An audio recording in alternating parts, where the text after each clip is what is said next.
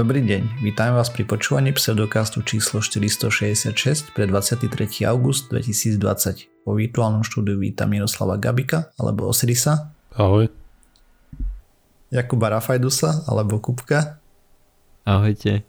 A ja som Radoslav Vasatý alebo Martýr. Čaute, sme podcast do vedia a skepticizme. Vede sa nevenujeme profesionálne, takže ak by ste našli nejaké nedostatky, píšte nám na kontakt zavinaš pseudokaz.sk alebo príďte na náš Discord nám vynadať alebo tak. A my sa potom následne opravíme.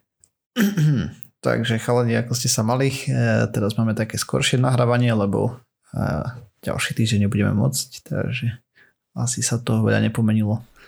Ne. Asi nie. Ale vieš, čo mm. sa zmenilo od predvčera alebo od minulej časti? Ako som hovoril o tom tankeri, čo pri Mauriciu našiel na tú pličinu. Že sa zlomí, to sa zlomil? No, nie, a podarilo sa im očerpať to zvyšné palivo, čo tam bolo, tých 3000 tón. OK, super. Nie, si ma počúvali. No. Aj, nejaký vrtulník a loďa, že to previezli na, pali- na pevninu skoro všetko. Mm, super. super. Takže teraz už sa len teda, no. aj, už len zistujú, ale už hovoria, že aj tých tisíc tón, čo tam vytieklo, takže to asi bude mať uh, nevrátne následky na tú morskú flóru, mm. faunu. Ale samozrejme Hej. v čase nahrávania to už bude oveľa jasnejšie, lebo táto čas vyjde o 9 dní. 2 týždne. Od nahrávania. Hej, v čase vysielania. Aj, ale aspoň no, to najväčšie katastrofu sa im podarilo nejak zažehnať aj s pomocou tej Francúzov a Japoncov. No no. To je pekne. No, len tak na okraj, hej, politike sa tu nechceme venovať, ale v Bielorusku sa dejú veci a každým dňom celkom zaujímavé, ale keďže tento podcast vyjde o dva týždne, tak by to bolo maximálne neaktuálne, takže škoda reči. Takže poďme sa pozrieť na nejaké vedecké a podobne a, skeptické témy. A iné. Hej. OK, a začnem ja. A, o čom som hovoril minule? Ty, Vieš, že si nepamätám? o, o, o kobylkách. O kobylkách, presne. Tak a, mám teraz nejaké zvieracie obdobie a tento podcast chcem pre zmenu hovoriť o koráloch. A vlastne k tomuto, k tejto správe som sa dostal tak, že bola pekná prezentačná fotka. Tak som na to klikol a som zistil, že bude aj trošku o tom, čo rozprávať. Aspoň je to taká téma, že no, bude, neviem, mne sa to páči. Hlavne tej fotky treba si kliknúť na zdroje a preklikať tú štúdiu, sú tam, sú tam pekné fotky. Dobre, o čom je tá štúdia? Takže podľa všetkého, ako vieme, no, podľa všetkého, vieme, že korály hej, belejú, ten bleaching hej, tam prebieha v angličtine.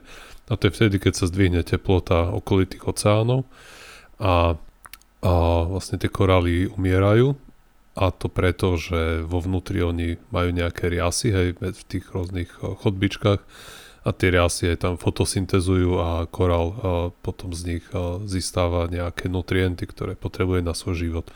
No a keď sa zvyšuje tá teplota alebo a vlastne stúpa tá acidita vody, čiže pH klesá však. Áno, čím nižšie, tým je áno, to kyslejšie. kyslejšie a, tak tie riasy potom tam chcú, teda nechcú už tam bývať a odsťahujú sa z toho korálu.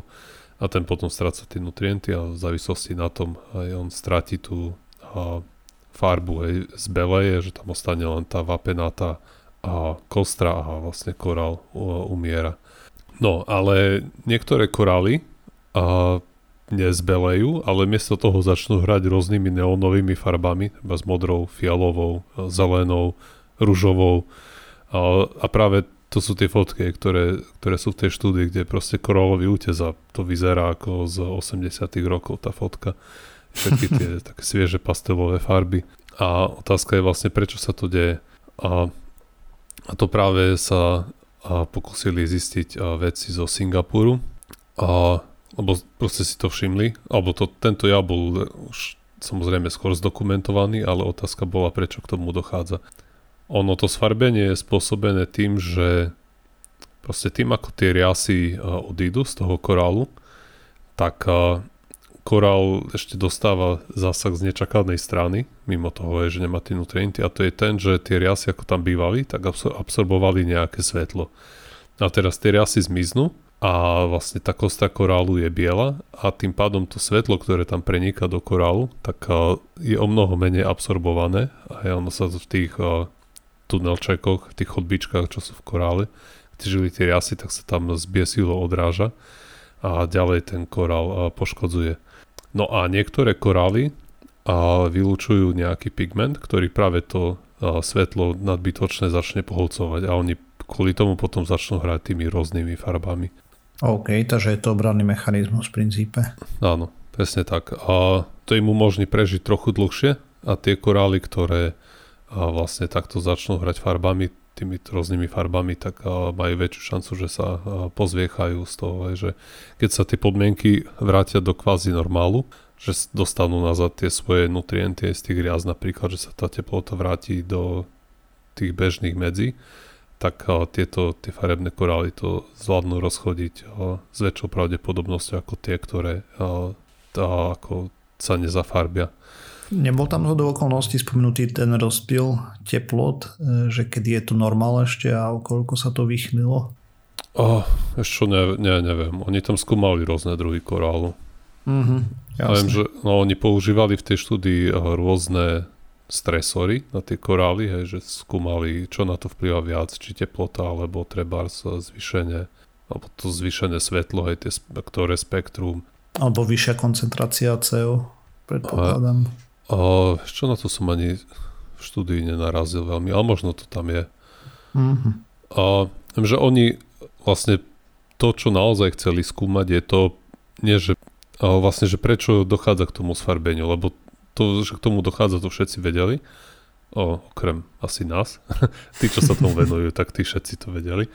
Ale otázka, ktorá nebola zodpovedaná pre to štúdio je, že či to sfarbenie spôsobuje lebo takto tie korály majú nejaký pigment, hej, ktorý pohlcuje to svetlo. Ale otázka teraz je, či v tých farebných ho proste vidno viac, pretože tie riasy tam nie sú a ten pigment vieš, ako vystúpi do popredia tým, že všetko ostatné zbeleje alebo tie korály ho začnú vylúčovať viac, aby si poradili s tým prebytočným svetlom. Táto otázka nebola zodpovedaná a tí veci zistili, že je to možnosť B, teda že oni sa zvýši produkcia toho pigmentu a potom keď sa to vráti do normálu, tak sa to zase zreguluje nazad. Čiže tie korály sa vlastne opalia, hej? V zásade áno, dá sa, áno. To ma nenapadlo, ale v podstate je to tak, hej. A, no a Kupko, určite sa chceš opýtať, prečo všetky korály potom nehrajú tými farbami, prečo niektoré sú biele. A... No podľa mňa to je ako, ja sa napríklad opalím do červená, niekto sa opalí do hneda a niekto sa neopalí vôbec. Hmm, nie. Hm. nie. Aha. Každý sa opálí do červená, keď dostane dostatočnú dávku slniečka. Len všetci majú tú dostatočnú dávku niekde inde. Hej. A v každom prípade opalovať sa je zlo. Hej. Keď sa opáliš, to už znamená, že už polkoška bola poškodená a už tam musí dochádzať k tým opravným procesom. Hej, že to je zlé. Hej. Keď chceš, keď chceš dostať rakovinu kože, tak najlepšie, čo môže zrobiť, je sa opaľovať.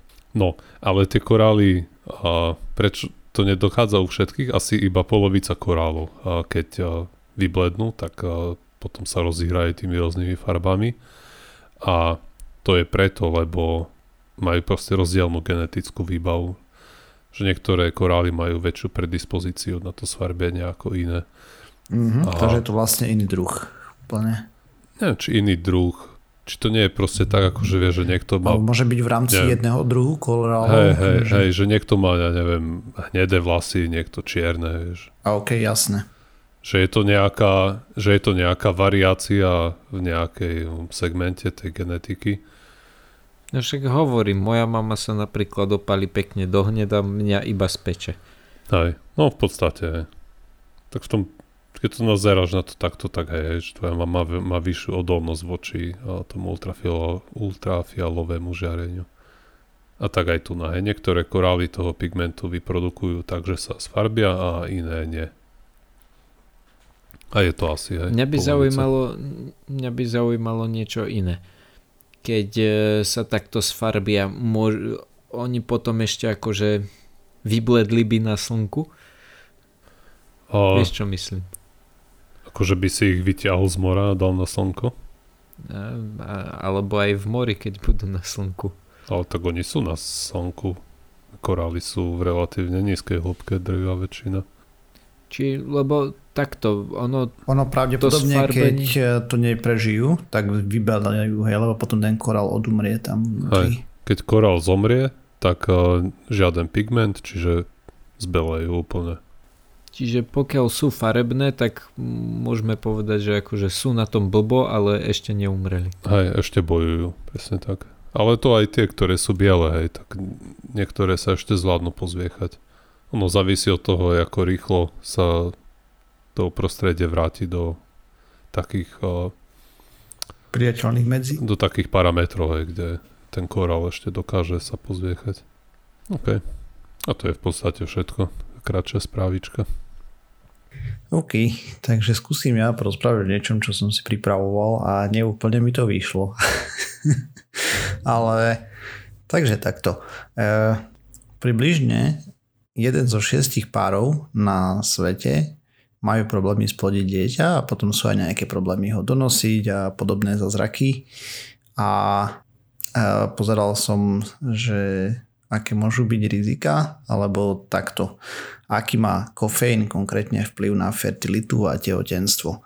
A hľadal som samozrejme prvé, čo taký skeptik spraví, nie, tak systematic meta-analysis review a tak ďalej do Google a mm. začne sa šprtať v štúdiách a že čo mu z toho vypadne. No, a teda našiel, narazil som na nejakú systematickú metanalýzu z roku 2017, čo človek by si povedal, že je pomerne stará. A našiel som aj niečo z 2020, 2019 a tak. A k tomu sa dostaneme neskôr, prečo budem rozprávať hlavne o tej 2017 je, lebo bola z nich najlepšia, čo sa týka kvality štúdie a, a cieľom bolo zistiť, či kofeín má vplyv na šancu na otehotnenie, tehotenstvo samotné a spontánnu aborciu. A to je, keď proste e, žena už má vlastne embryo v tele a potom ho náhodne potratí v prvých týždňoch až mesiacoch tehotenstva. No, a teda, čo sa pozerali? A teda takto konštatovali v tej štúdii, hej, že jeden zo šiestich párov majú problém splodiť dieťa a čas, kedy sa podarí ho splodiť,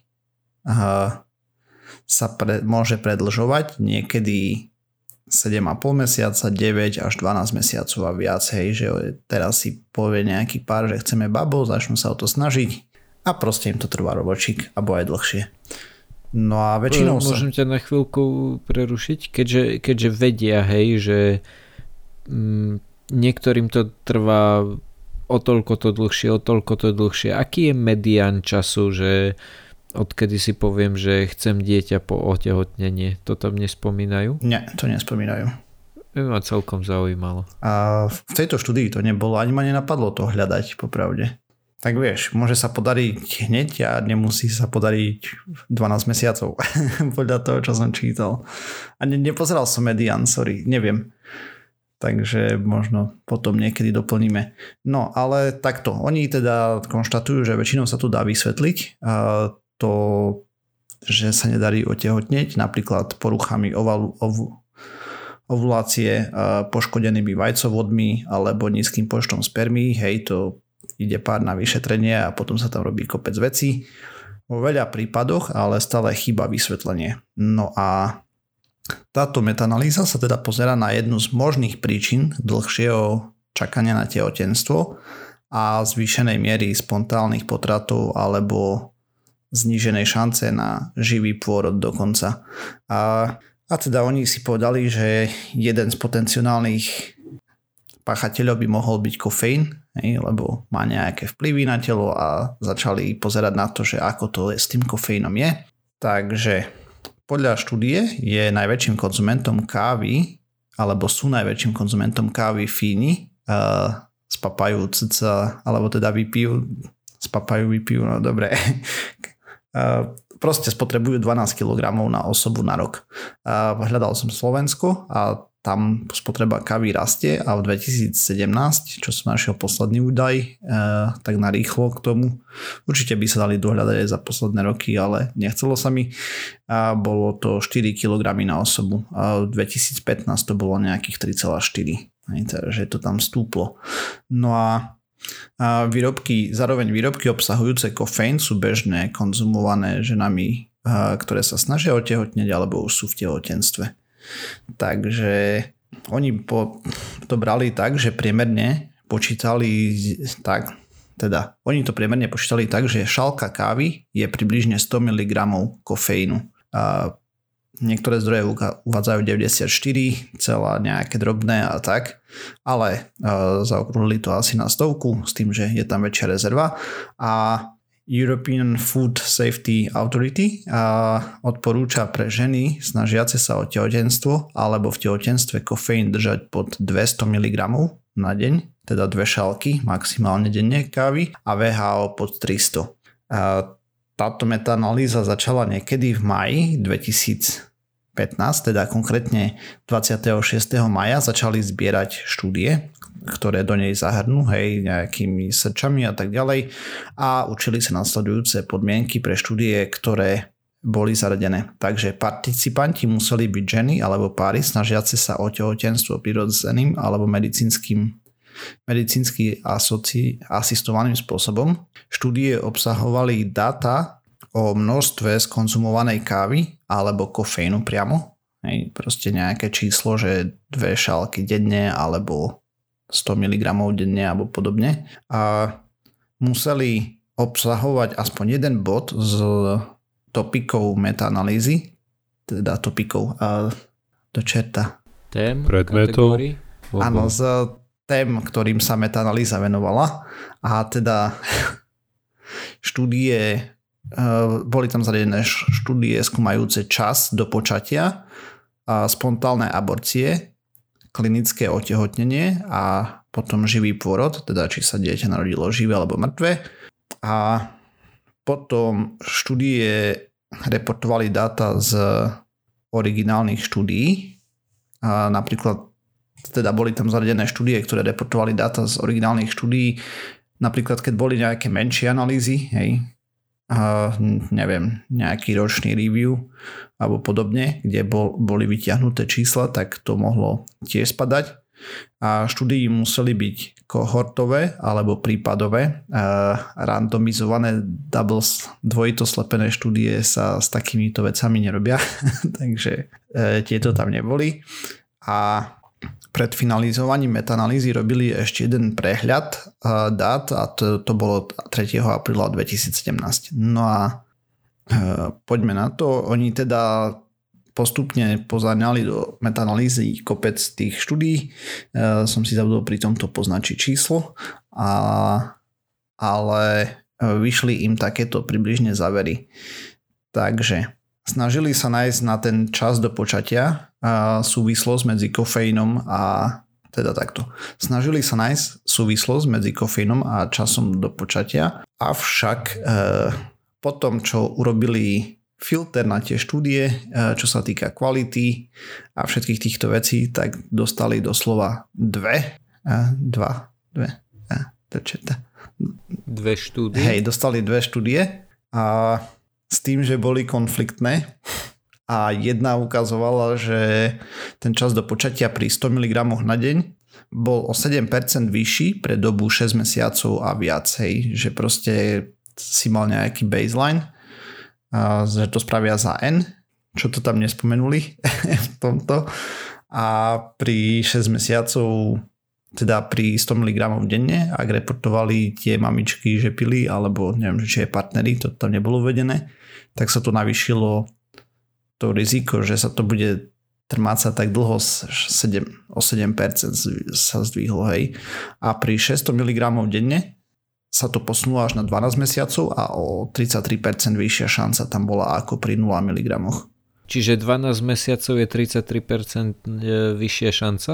Nie, keď si pil 600 mg kávy denne, to je cca šalok, hej, tak si mal o 33% vyššiu šancu, že sa o dieťa bude pár pokúšať 12 mesiacov a dlhšie. Á, ok, jasne. A versus tým, čo pili 0. Ale to neznamená, že tí, čo mhm. pili 0, sa im to tiež nestalo, že mali no, samozrejme. 12 mesiacov, hej, akože pokusové. Ne?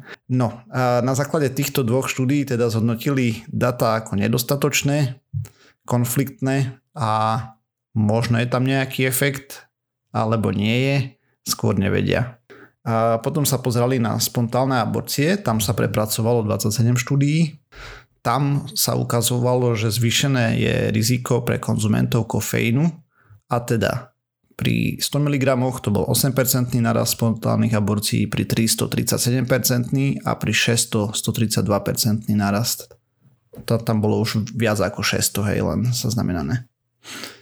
Až na odchylky tieto štúdie a metaanalýzy našli to, čo našli predchádzajúce, to znamená zo starších rokov, napríklad 95 a podobne. A teda, že zvýšená konzumácia kofeínu koreluje so zvýšenou mierou spontánnych potratov v tomto prípade. Mm-hmm. A vieme aj, že a, aká je, aký je baseline? Nie. Ej, že... nie, nie vôbec som okay. si neznačil baseliny. Mm-hmm. Tak, lebo ako 130, dobre, ale 132% znie strašidelne na druhej ja, strane, ak je, je dajme tomu, že máš promile, číslo hej, 1 z 10 tisíc. Áno. No, veď toto práve. To je jedno, stále je to 132%, hej, to je jedno koľko, to je 132%. Áno, ale ak šancu z 1 k 10 tisíc väčšíš na 2 z 10 tisíc, tak stále je vieš, to akože, o 132% kebyže, kebyže... väčšia šanca pre teba, ako keď to zvýšiš z 1 na 2. Áno, to je pravda, ale, ale ak mi povieš, číslo bude že... nižšie. Áno. Dobre, ale stále pozri, ak mi povieš, že keď budeš nosiť rúžové nohavice, je o 100% väčšia šanca, že ťa zabije meteorit, ktorý na teba spadne, stále si ich dám. Na moment, idem to pozrieť, bo to mi ani nenapadlo, ale to ani tak narýchlo ale nenájdem asi. Veď jasné, ja, ja rozumiem, len chápeš môjmu argumentu, že ak je nejaká šanca. Ej, kebyže mi povie, že ak si dáš... Uh, uh, Dobre, takže takto. Spontánna aborcia cca 20% tehotenstiev. Aha, dobre, tak to je dosť.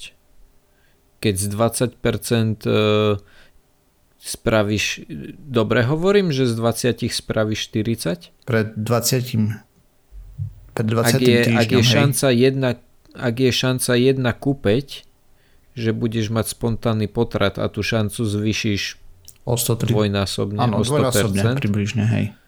No, tak v tom Ale prípade je to celkom dosť. Tu treba povedať, že, a to zdôrazňovali aj v tej štúdie, že je to síce s nejakým koncenzom so staršími štúdiami, plus minus, tie percenta nemusia byť úplne presné, a zdvíhali varovný prst rovno pri tej metaanalýze, že kvalita poskytovaných dát je otázna, plus minus ešte aj z toho, čo vyberali. A potom, e, že je le- potreba viacej výskumu a lepší dizajn štúdií. Avšak, ako som spomínal, stále platí to, čo aj Európsky úrad, aj VHO 300 alebo 200 mg, e, nižšie asi lepšie, hej. Maximum držať. Tých 600 už bolo dosť. A samozrejme sú aj konfliktné štúdie, ktoré nenaznačujú tento trend. Avšak táto metaanalýza prišla s týmto. No a potom uh, som pozeral tie novšie štúdie. Jedna bola z Číny. A, takže tá prezerala 670 štúdií, najprv podľa abstraktu potom spravili selekciu na základe abstraktu, 21 z nich full text a iba 4 boli zapracované do analýzy. Bolo to v roku 2019 a nenašli žiadnu spojitosť medzi kofeínom a problémy s tehotenstvom. A upozorňujú však, že výsledky treba brať s rezervou, nekvalitné dáta, všeobecne teda štúdie sú kade tade. No, takže baborať z tohto potom som našiel ešte nejakú štúdiu z 2020, ale tá sa pozerala iba to, že kofeín zvyšoval šancu na vnútromaternicové krvácanie. Hej, čo v konečnom dôsledku asi môže viesť ku komplikáciám ďalším. Ale tiež tam uh, zdvíhali prst, že data zase chýbajú, hej. Nie, nie, proste to nie je vec, ktorá sa dá úplne jednoducho testovať, predsa je to trošku citlivé obdobie v živote rodiny, ženy a podobne, hej, takže aj tak toto vyzerá. Žiadne dvojito slepené štúdie sa nerobia a asi ani nebudú tak skoro tomto smere. Takže tiež. Takže celá téma by sa dala zhrnúť tak, že proste treba sa držať odporúčavaniami a 200 mg maximum. Hej, keď sa ľudia pokúšajú o babetko alebo a nebodaj ho už majú. A myslím, keď že... ho už majú, tak je to jedno. Ako, no, dobre, že čakajú, tak som to chcel povedať.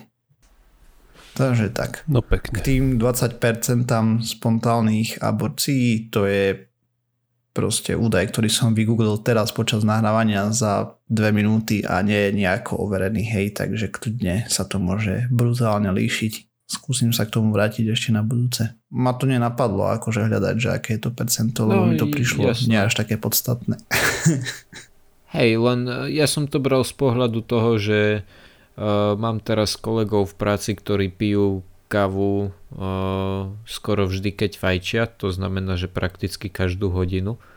A, a príde mi, že človek, ktorý vypije takto veľa kávy, bude mať celkom problém uh, znížiť ten príjem. Vieš, že akože povedať mu, že maximálne jednu alebo dve šálky denne je fajn, len ma zaujímalo, že, ako, že to, že ty mu povieš, že je ideálne, keby že máš maximálne dve šálky denne, ale niekto je zvyknutý na 7 šálok denne, tak uh, si myslím, že asi je celkom ťažké to obmedziť.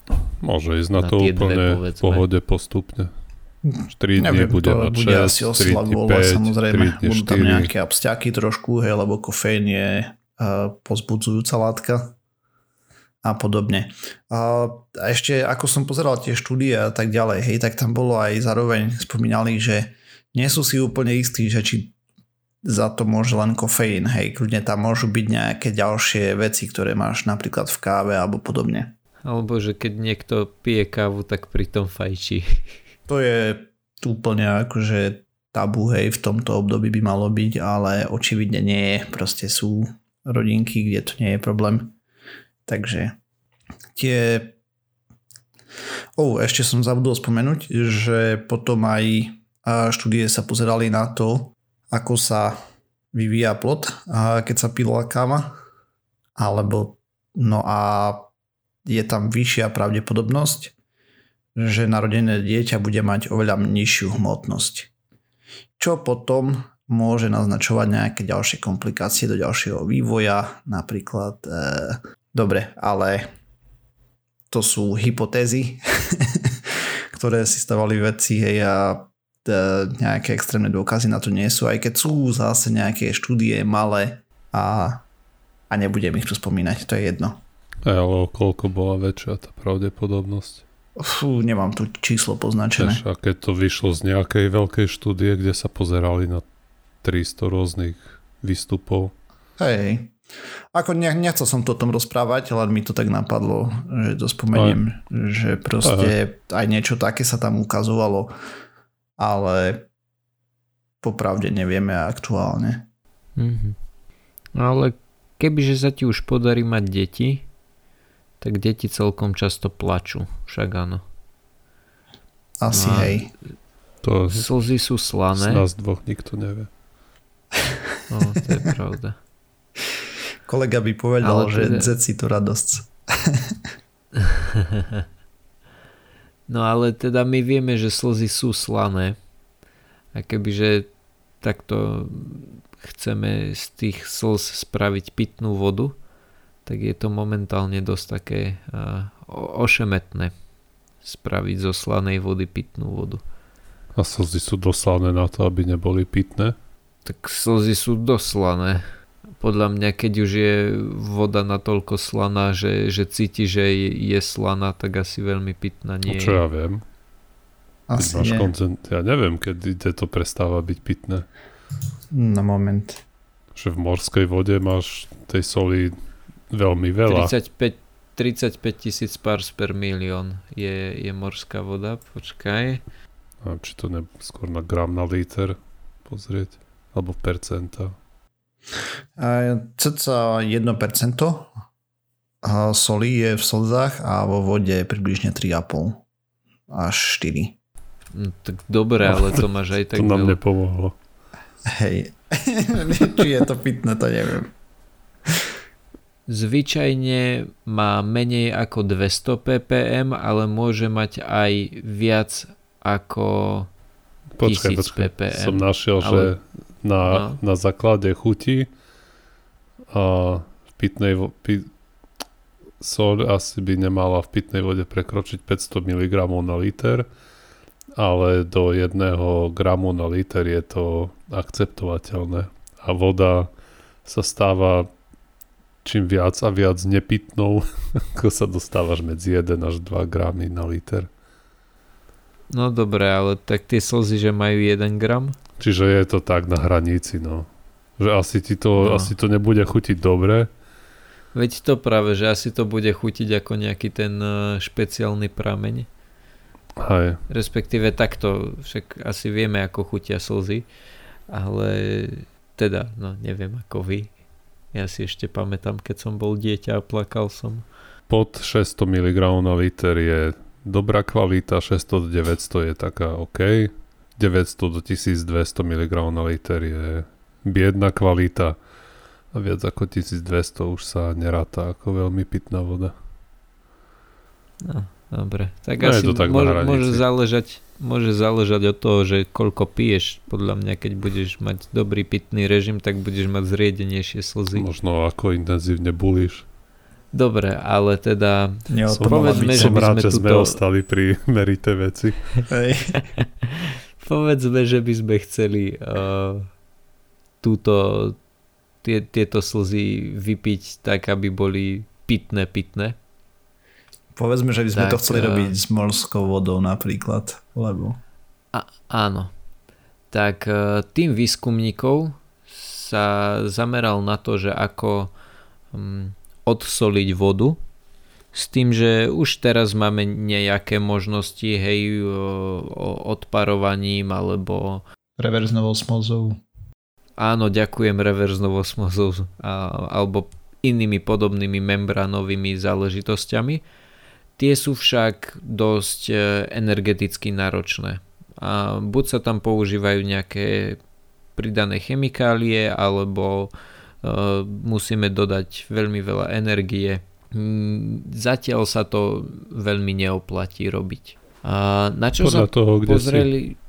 Mm, áno, akože takto. E, veľa energie v zmysle, že môže to byť aj slnko napríklad, ale stále sa ti to až tak neoplatí robiť. Na čo sa pozreli naši výskumníci, bolo to, že kebyže vezmu veľmi porezný materiál e, a pokryjú ho iným materiálom, ktorý dokáže e, ako keby chytať tieto soli, takže čo by sa stalo? To znamená, že oni zobrali materiál, e, ktorého skratka je MOF, čo znamená Metal Organic Frameworks a, a sú to vlastne nejaké, nejaké štruktúry, ktoré sú z kovu a ktoré poskytujú veľmi veľký povrch. Tu píšu, že na 1 gram toho materiálu je 875 metrov štvorcových povrchu, čo je strašne veľa. Futbalové ihrisko má 100 x 30 metrov, to je 3000, 3000 metrov štvorcových. To znamená, že v troch gramoch tohto materiálu by bola plocha veľká ako futbalové ihrisko.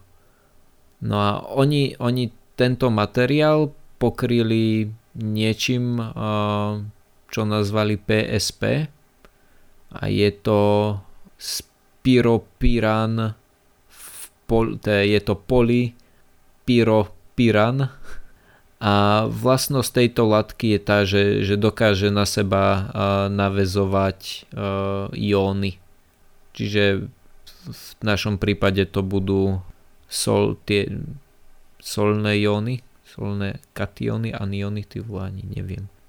Budú ióny soli, ktoré sú rozpustené vo vode. Čo sa týka štúdie, tak tam je to chemicky veľmi presne a pekne popísané, ale ja rozhodne nie som chemik, takže mi to veľa nehovorilo. Ale hľadal som grafy, pretože z grafov sa vieme veľa dočítať. A z grafov a, a z iných vecí vyplynulo, že vyzerá to byť ako super spôsob čo oni spravili bolo, že mali tento materiál, mám pocit, že 1 kg, nie som, si, nie som si teraz istý, koľko ho mali, ale nebolo to nejaké závratné množstvo. A tento materiál uh, naliali do... Teraz neviem, či na naliali, alebo ten materiál ponorili, to nie je podstatné, uh, do vody na 30 minút a po 30 minútach bola, bola voda odsolená. Na jeden vody? krát Aha. na jeden krát dokázali spraviť 160 litrov. S tým kilovým kúskom? Áno, áno. Uh, 160 litrov na kilogram tohto materiálu za pol hodinu, pričom, a teraz si držte klobuky, tá pol hodina bola v tme. Okay pokiaľ to bolo v tme, tak ono to na seba navezovalo, navezovalo tú sol, potom si mal čistú vodu a potom ti ostalo tá štruktúra, ktorá v sebe mala naviazanú tú sol a tu si zase dal do menšieho množstva vody, osvetlil si ju. Stačilo slnko, ale oni hovorili, že aj keby že máš e, osvetlenie umelé, napríklad e, v izbe, tak vtedy v priebehu 4 minút e, táto sol sa odtiaľ vyplavila a mohol si to používať znova. Na tú istú vodu. Ja. No na tú asi nie. Oni tu ukazujú napríklad že kebyže používaš slzy, to znamená, že koncentráciu okolo 1000 e, ppm, tak by si dokázal mať efektivitu vyše 80%, a potom by si potreboval len nejaké necelé 2% ďalšej vody na to. To znamená, že kebyže máš liter vody, tak by ti z toho vzniklo vyše 800 ml čistej vody a potreboval by si okolo 2 ml, okolo 20 ml 200? na to, aby... 200 Či je počkaj, 20, aha, 2, hej, 2%. Hej, 2%, hej. 20 ml na to, aby si to opláchol. Mm-hmm. Aha, takto, ok, ok, ok. To vyzerá celkom sľubne. S tým, že, že keď uh, robili 10 cyklov s tým istým materiálom, tak tá, tá efektivita stále kolísala okolo tých 80%. Akože mierne klesala, ale klesala akože v no, percentách. Hej, ale 10 že, cyklov že na konci... je málo. Robili milión cyklov? Je ukázaných iba 10 cyklov. Mm-hmm. Neviem, ako to funguje. Tam, tam potom, bude ale... ten maličký problém, prečo to nemôže ísť do produkcie, hej? No počkaj chvíľu, ten maličký problém je, je v tom, alebo nie, že je v tom, ale uh, ja som sa strašne tešil, keď som videl práve ten graf, že tá, tá efektivita vyše 80% pri tých uh, 1000 ppm. A pri 10 000 ppm to vyzerá, že, že ten graf je približne v polovici toho prvého grafu, ako, akože bar stĺpcový, stĺpcový graf, tak ten stĺpec pri 10 tisíc je približne v polovici toho, ktorý je pri tisíc. Lenže mierka nie je úplne lineárna, pretože mierka je, že 0, 2, 4, 6, 8, potom je odsek a 60, 70, 80. To okay. znamená, že to znamená, že pri 10 tisícoch eh, ppm je tá účinnosť asi 8% a pri 35 tisícoch, čiže pri slanej vode sú to asi 3%. S tým, že stále je relatívne veľký rozdiel toho, že koľko vody potrebuješ na oplachnutie a koľko tej čerstvej vyprodukuješ aj pri 10 tisíc, ale pri 35 tisíc je to už napríklad iba pol na pol, čo je čo je okay. dosť slabé. Tak to závisí, koľko energie to spotrebuje a tak ďalej. Hej, možno, že to nie je až také slabé. Tam je kopec preberných, o ktorých nevieme. No, podľa toho, ako to opisovali, tak tá spotreba energie je, hej, funguje to v tme. To znamená, že musíš to mať v tme a potom, keď to chceš odsoliť ten materiál, tak stačí slnečné, akože slnečné svetlo. Oni hovorili, že teda kebyže to robia asi 24-7, kebyže to chcú robiť, tak im to vychádzalo na 0,21 kWh na meter kubický vody, kebyže to robia aj, že používajú umelé svetlo. No ale asi otázka je, akú vodu má zmysel s tým ešte odsolovať. Podľa toho, čo hovoríš, tak na tú morskú to moc nefunguje. Nie, na druhej strane uh, by ma zaujímalo, že koľko cyklov by museli urobiť, a aby sa, vieš, že toto je jeden cyklus, mm-hmm. ale vyzerá to tak, že prečo by to nemohli spraviť povedzme 17 krát hej, tej istej jo. vode. Mm-hmm. A čím, čím ďalší cyklus by šiel rýchlejšie a rýchlejšie. Nešiel by rýchlejšie, ja, ho... lebo stále tá pol hodina by tam asi bola, ale, no, ale ako, mal že by, by väčšiu účinnosť. Rýchle, hej, že, no takto, že by proste na prvý cyklus by si odčerpal percento soli, potom 5, potom 12. Mm-hmm. Áno. A ďalšia vec, ktorú oni spomínajú, je tá, že častokrát sa odsoluje voda, ktorá je, oni preto mali nejaký špeciálny názov, neviem aký názov je po slovensky, ale taká, že má približne 2,5 tisíca ppm. Že to je taká, že už nepitná, už slaná, ale zase na druhej mm-hmm. strane nie je to, že echt morská voda. Aj. A, a tam, že, že už sa to oplatí trošku viacej. OK. Keď našli takú vodu, porovná... tak v poriadku. Uh, hej, že, že e, keď som googlil, že čo je to za voda, tak podľa všetkého takej vody je relatívne dosť, že to je napríklad e, keď sa mieša sladká zo sla, akože sladká Aha. voda s nejakou slanou, možno z nejakej rieky, neviem. Ale očividne akože má to vlastný, má to vlastný pojem. A oni ešte potom porovnávajú tú energiu, hej, to znamená, že ten ďalší energy input uh, s tým, že vrátanie toho, že pumpovania tej vody a uh, osvetlenia je 11 kWh na, na meter kubický vody s tým, že ak by si to robil tých 24-7, že v miestnosti, kde by si mal umelé osvetlenie, tak by si mal 0,21 kWh na meter kubický.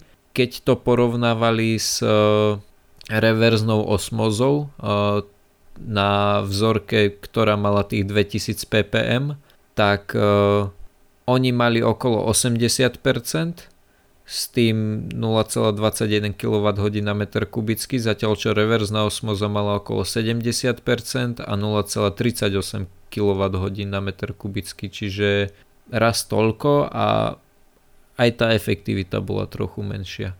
Čiže ono ako všeobecne, keď som si to čítal, tak to vyzeralo úplne super, akurát ma tak mierne znepokojovalo, vieš, väčšinou ti povedia, že a toto sú veľké, uh, veľké problémy, ktoré s tým máme a s ktorými sa budeme musieť zapodievať, ale oni tak nejak ich akože obchádzajú, nespomínajú ich, že a toto tu je problém a no toto a tu je ďalší problém. Vyrobiť ten akože... materiál je mega ľahké a netreba na to žiadnu platínu ani nič, čo ťažia deti niekde v Afrike.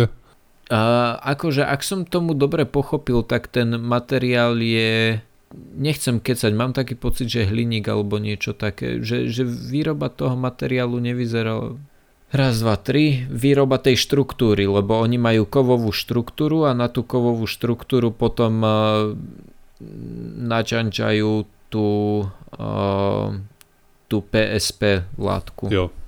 Ktorá, ktorá potom pohľcuje tie jóny ale nespomínajú cenu. No, lebo vieš, jedna vec je, že to oni pekne vyrobia v labe a vyskúšajú a zmerajú efektivitu, mm-hmm. ale do mhm. tej efektivity nepremietnú, čo stojí vyrobiť ten, to zariadenie. Keď ho budeš chcieť vyrobiť 10 tón a zistíš, že no, jasné. je to proste, že to je prohibitívne drahé, tak to je jedno už potom na konci, aké to mm. je, mhm. ako to je, ten proces je efektívny. Ne, nespomínajú, že, že Aj. koľko. Akože na druhej strane je také, že použili toho kilo, vieš, väčšinou keď sú tieto latky, ktoré sa vyrábajú strašne ťažko, tak by povedali, že mali sme ho 5 gramov, ale kilo je už také akože, že to vieš chytiť do ruky. Takže možno to bude ako, že aj keby to bolo že drahé, tak asi to nebude také, že megasticky drahé, vieš, nebude to drahé na štýl uh, grafénu. Kto je? Vieš, to je, ako, grafén je presne tá, tá latka, že no bolo by to s ňou super, ale vieme vyrobiť tak pol gramu. Ale ten pomer môže no? byť rovnaký, že oni možno, že kilo tejto, tohto, mm-hmm. tejto mriežky je, môže byť rovnaký strop aj na nejakú rozumnú hey, výrobu hey. ako... Mhm. Jasne, to, ale, ale možno, možno to vidím nejak černe. Aj. Ja som pozrel len nejaký náhodne nejaký web uh, z firmy, ktorá vyrába MIL 53, Metal Organic Framework. Áno, áno, to a, je ono. A tak tam to je ešte PSP predtým, čo asi bude nejaký typ oného. A 40 kg za hodinu dokážu spraviť OK. Zlo. PSP je tá latka, ktorú to je ako keby ten náter, ktorý oni dajú e, ten MIL 53 je tá špongia, mm-hmm. ktorá je ale vyrobená z kovu. A pointa tej špongie je tá, že má obrovský povrch. A oni potom uh, postupom, ktorý tam opisujú, uh, ako keby natreli celý ten, ten povrch tým PSP tou látkou, ktorá má tú schopnosť, že na seba navezuje tie jóny. Čiže akože tá, tá látka by fungovala aj, aj bez toho, akurát by, neviem, či by si to tam musel vysypať alebo čo, tak toto je... Aha, by si mohol z toho robiť granule trebárce. Tak toto má obrovský povrch a stále je to nejaká, hej, kocka. Hmm. OK. Takže tak. Keď uh, sa budete na budúce budete chcieť uh, piť slzy svojich nepriateľov, tak možno to už bude aj čistá voda. Hej. Alebo skôr nie. Uvidíme, koľko problémov to ešte bude mať v konečnom dôsledku. Ale je to zaujímavý koncept, hej, technológie, ono samozrejme mm-hmm. sa bude dať vylepšovať no, a podobne, takže mm-hmm. je to... A pozri, pokiaľ nemáš tých nepriateľov extrémne veľa, tak zase tých slz nebude až tak veľa a pokiaľ to dokáže spraviť 160 litrov na jeden krát, s tým, že slzy majú presne tých 1000 ppm, to znamená, že tam máš 80% účinnosť. Keď si vezme, že pôvodne máš 1000 ppm a dokážeš z toho dostať s 80% účinnosťou vlastne pod 200 ppm, tak to je veľmi kvalitná pitná voda. No jo. tak uvidíme. A snať to vyjde ďalej, hej. A tam by bola výhoda celého tohto, že to vieš robiť so slnečným svetlom samozrejme, tým pádom by sa dalo používať, ako si spomínal, v tých oblastiach, kde niektoré veci sú prohibitívne drahé. Otázna je výrobná cena toho materiálu. Tá firma Áno, sa chváli, že dokážu vezmeš... spraviť tisíc tón ročne, či koľko tam bolo, 600 tisíc moment.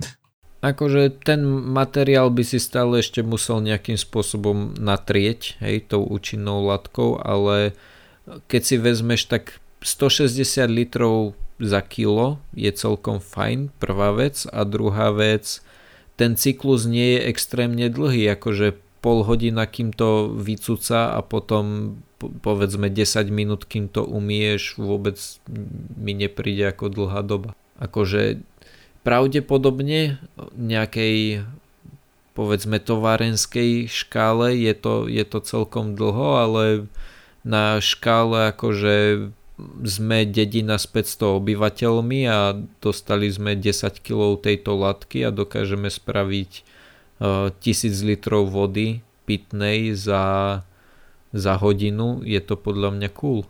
Hej, asi hej. Uvidíme, aké to bude mať problémy. Ale ako samozrejme držíme palce, aby sa to dostalo do produkcie reálne k ľuďom, hej, lebo takáto vec by dokázala pomôcť v niektorých oblastiach priam brutálne, kde majú problémy s pitnou vodou, a, ale stále toto je laboratórny test, hej, od laboratór, lebo je jednoduché spraviť, no v vodzovkách jednoduché, je, ale spraviť niečo laboratórne môže byť úplne pohode a potom keď začneš teraz uvažovať nad tým, že by si spravil na to továreň, a robiť tú produkciu uh, reálne, tak zistíš, že kopec ďalších problémov máš. Dobre. Ale my myslím, že sme sa dopracovali na záver tejto časti pseudokastu. Nájsť nás môžete na www.pseudokast.sk, písať nám môžete na kontakt zavinač pseudokast.sk, príďte nás pozdraviť na Discord. Okrem toho sme na sociálnych sieťach, na Twitteri, na Facebooku, sme na YouTube, iTunes, Spotify, na všetkých možných a nemožných podcastových agregátoch. Ak nás chcete podporiť, zdieľajte, lajkujte a stále nám môžete posielať 2% zdane. Čaute. Čau. Ahojte.